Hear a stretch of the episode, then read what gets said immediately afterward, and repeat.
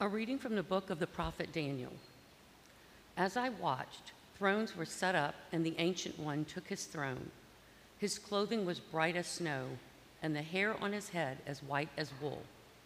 His throne was flames of fire, with wheels of burning fire. A surging stream of fire flowed out from where he sat.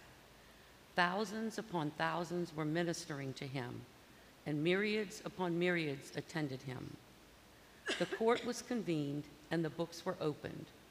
As the visions during the night continued, I saw one like a son of man coming on the clouds of heaven. When he reached the Ancient One and was presented before him, the one like a son of man received dominion, glory, and kingship. All peoples, nations, and languages serve him. His dominion is an everlasting dominion that shall not be taken away. His kingship shall not be destroyed. The word of the Lord.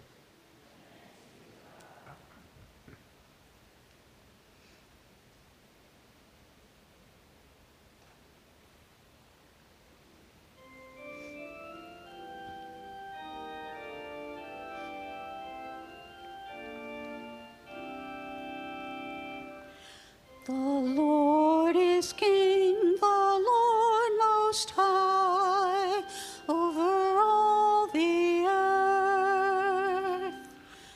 The Lord is King, the Lord Most High, over all the earth.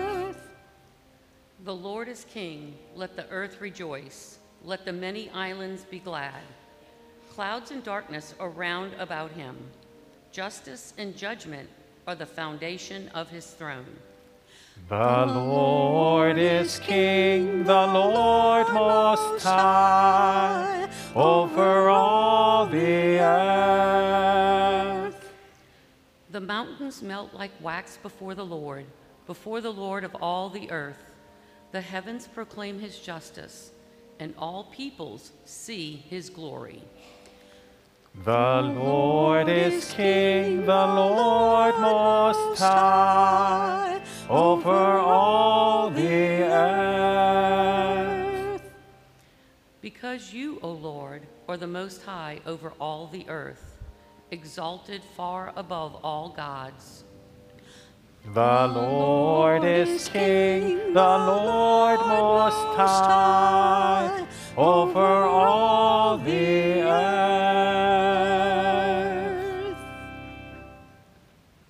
A reading from the second letter of St. Peter. Beloved, we did not follow cleverly devised myths when we made known to you the power and coming of our Lord Jesus Christ, but we had been eyewitnesses of his majesty, for he received honor and glory from God the Father. When that unique declaration came to him from the majestic glory, This is my Son, my beloved, with whom I am well pleased. We ourselves heard this voice come from heaven while we were with him on the holy mountain. Moreover, we possess the prophetic message that is altogether reliable. You will do well to be attentive to it, as to a lamp shining in a dark place, until day dawns and the morning star rises in your hearts. The word of the Lord.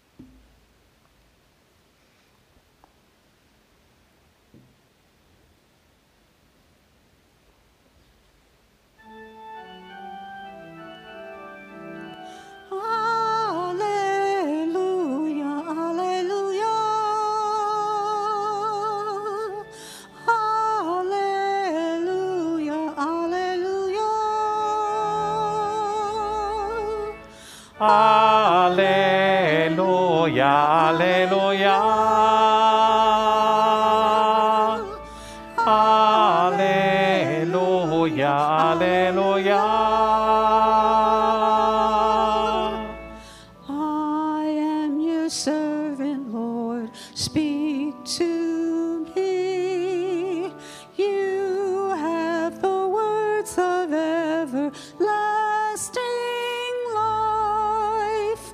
Alleluia, Alleluia. Alleluia, Alleluia.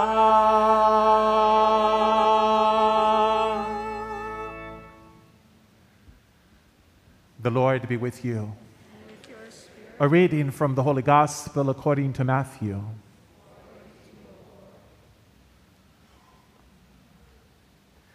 Jesus took Peter, James, and his brother John and led them up a high mountain by themselves. And he was transfigured before them. His face shone like the sun, and his clothes became white as light. And behold, Moses and Elijah appeared to them, conversing with him.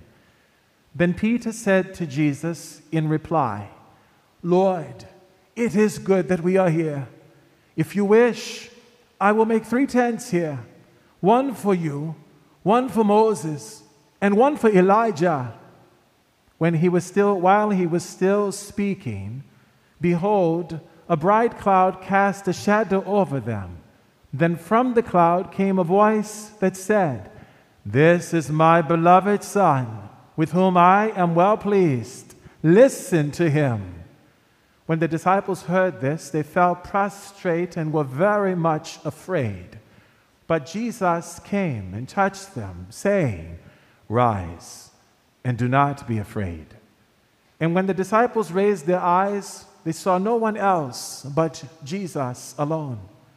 As they were coming down from the mountain, Jesus charged them, Do not tell the vision to anyone until the Son of Man has been raised from the dead. The Gospel of the Lord.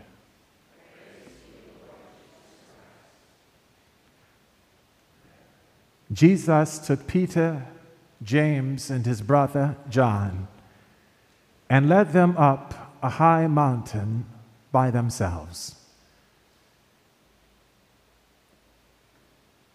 To aid us in entering into the mystery of the transfiguration of the Lord Jesus, presented to us, to us annually on every sixth day of the month of August, but also liturgically every year, annually during the Lenten season, it usually falls on the second Sunday of Lent. Let us focus our attention on the fact that it's Peter, James, and John that are led to this high mountain. Tradition gives us the name. It's been discovered to be Mount, or believed to be Tabor. And those who have gone to the Holy Land know it is indeed a mystical setting in which to experience the gospel, to experience the Holy Mass atop this mountain that oversees the Jezreel Valley. Peter, James, and John are highlighted in all of the four Gospels as being intimate of the 12 with Jesus. In other words, they were given privilege to be with Jesus at pivotal times in his mission of bringing salvation to the entire world. This is a, obviously a significant time because contextually, Jesus has been asking the question of the disciples who do the people say that the Son of Man is? And the disciples gave Jesus the responses that were common at the time. One says, some say Mo, uh, Elijah, uh, uh, Jeremiah, or one of the prophets. But then Jesus poses the question, but who do you say that the Son of Man is? Simon, son of Jonah, says, You are the Christ, the Son of the living God. Well, this caught the full attention of Jesus, who affirms this revelation and confirms it by saying, You are blessed, Simon, for no mere flesh and blood has revealed this to you, but my heavenly Father. And I declare to you, you are Kepha, which means rock, and I shall build my church upon you, and I shall entrust to you the keys of the kingdom. For as we know, no one knows the Father except the Son, and no one knows the Son except the Father, and anyone to whom the Son wishes to reveal. This is the, the, the significance of how it is that this revelation comes to us. And this scene of transfiguration is what we call a theophany. When we have a revelation of God, God, in terms of geographical locations, chooses mountains. It's usually atop a mountain. Significant to hear that Moses and Elijah appear in the scene. And by the way, all three of the, of the, uh, of the four Gospels, the three synoptic Gospels, Matthew, Mark, and Luke, all present us with this scene of transfiguration. Only one of the three synoptics, Luke, actually discloses what was Jesus saying to Moses and Elijah because they were conversing. Luke discloses that they were, he was discussing with them his, his subsequent exodus out of the world back into heaven. But listen to the details. The voice is heard as this cloud, this shining cloud, overshadows them to the point where it casts a shadow. They become fear stricken. The voice is the voice of the Father. This is my beloved Son, with whom I am well pleased. Listen to him. The cloud is reminiscent of, and it's meant to impress upon us the glory cloud of the presence of God, the Shekinah, the Hebrew, the Shekinah, which, would, which accompanied the Hebrew children on their sojourn out of the place of slavery in Egypt into the promised land across the Jordan River. Remember, in the daytime, God's presence was revealed as a pillar of a cloud, a, a shining cloud, and in the nighttime, as the fiery column of flame. We see here revealed to us the mystery of God as a trinity of persons, the voice of the Father, the reality of the second person of the Trinity, Jesus, the God man, is, is there being divinized, if you will. His manifesting of his divinity is showing forth. And of course, the cloud representing the Holy Spirit. All three are present. Peter is overwhelmed. Gosh, it is good that we are here, Lord. Shall I build three tents? If you'd like it, I can make three tents one for you, Moses, and Elijah. Well, he didn't know what he was talking about, he was overwhelmed. But I can certainly identify with Peter's words.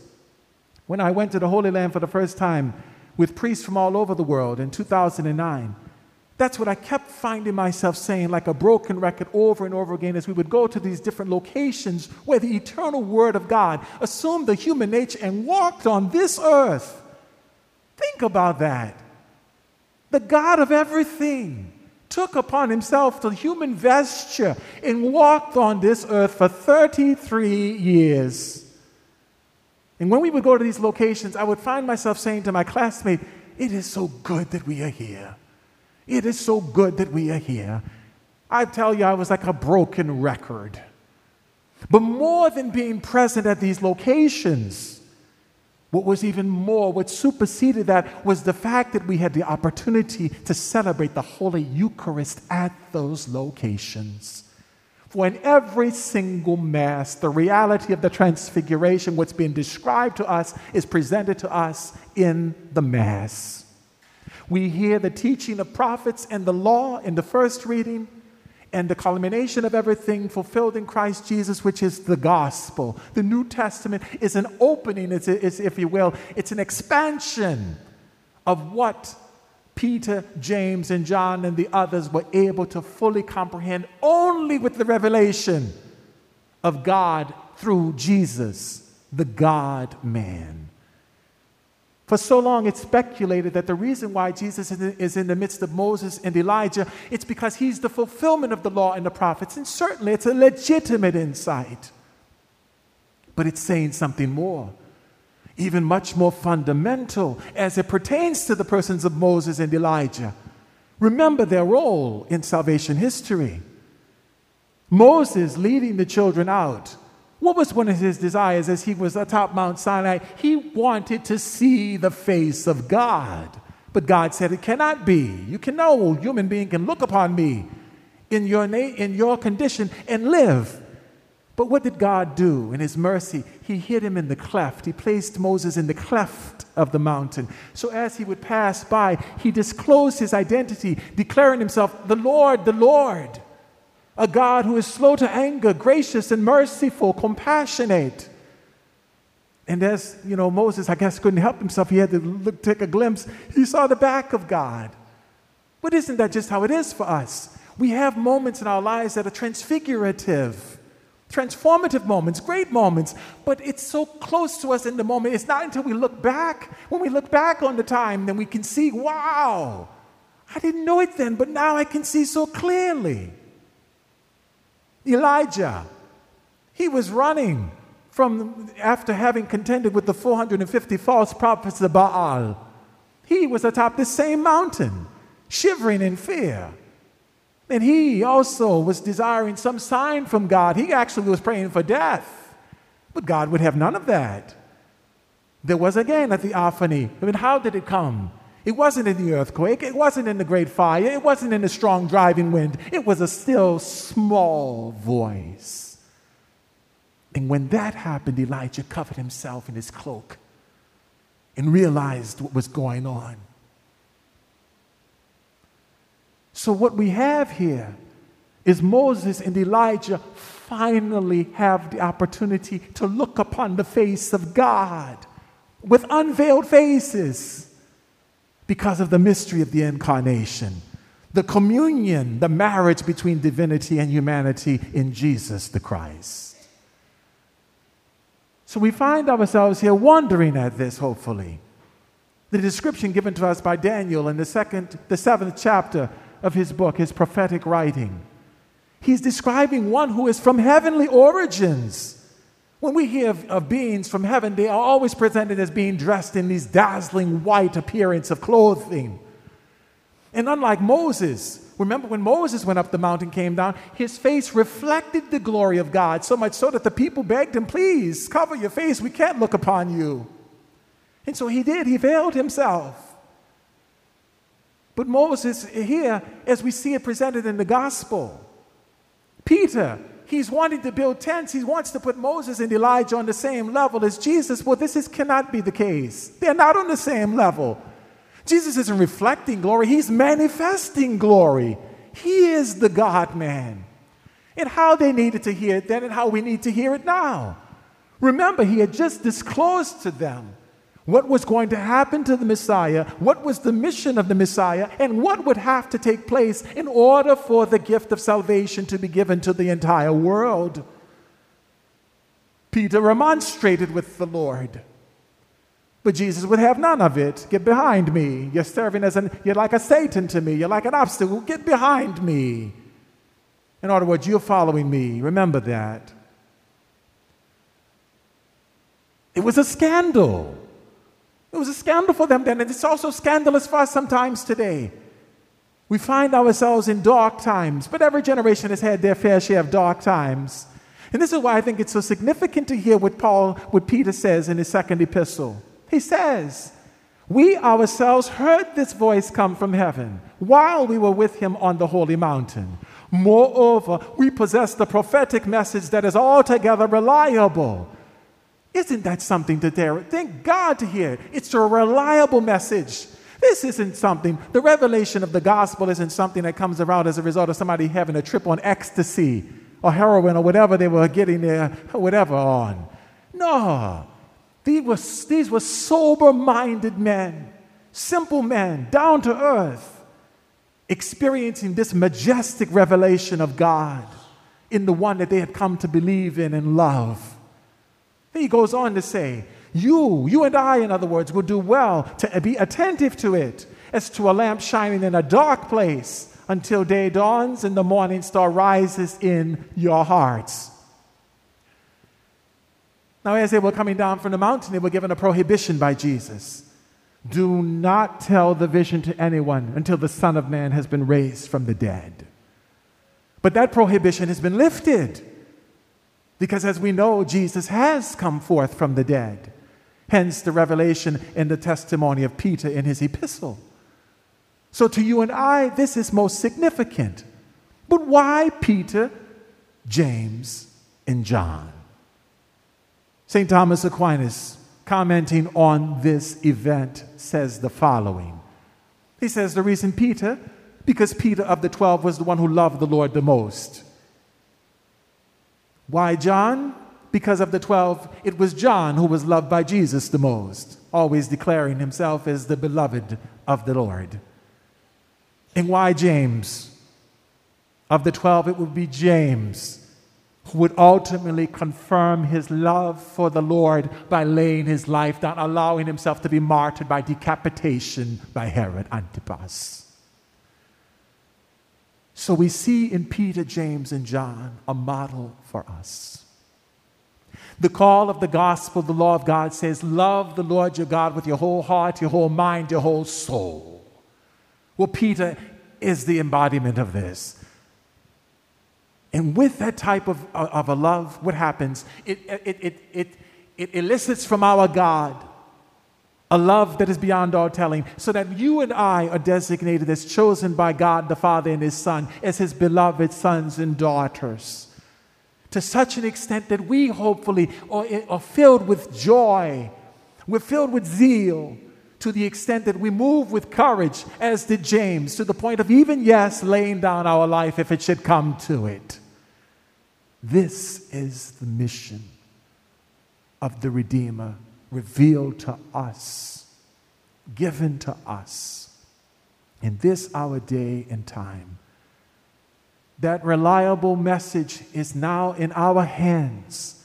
We still hear the declaration of the majestic one, the Ancient of Days, in every Mass Behold the Lamb of God who takes away the sins of the world.